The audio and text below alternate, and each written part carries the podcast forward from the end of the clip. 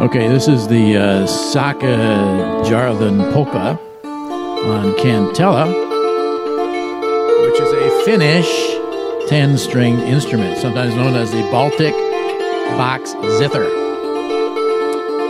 Let's listen to it, shall we? Some familiar strains I'm noticing.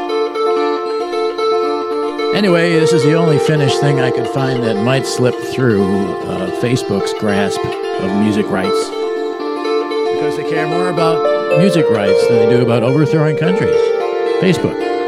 I even own stock. I can't hardly believe it. Anyway, it was short. That was short for 10 strings. It didn't last very long.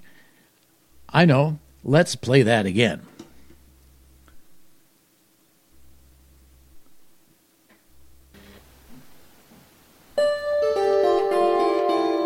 Okay, anyway, uh, the reason that I'm playing Finnish music of any sort, or trying to, uh, besides uh, you know, Saara Aalto's uh, Monsters, which they took away from me, which I think is a great song. I just love it. But anyway, uh, I can't use it. So, uh, but you check it out. She's really good. It's two A's in the Saara and two A's in the Aalto. And it's Monsters. It's new. Very nice. Anyway, what was I saying? Fin- because Finland, why are we celebrating uh, Finland as a town of the week? I mean, our country of the week? Because it's bigger than a town. Uh, and, and they are the number two beyond the uh, former United States of America uh, as far as listening to the What Do You Know podcast. They are right behind the U.S. of former A. Something like 175 listens in one week. That's, that's a trend. I know you think, okay, it's a, it's a trend. Why am I trending in Finland? I have no idea. Something the Finnish find appealing in me. Perhaps because I'm finished. I have no idea.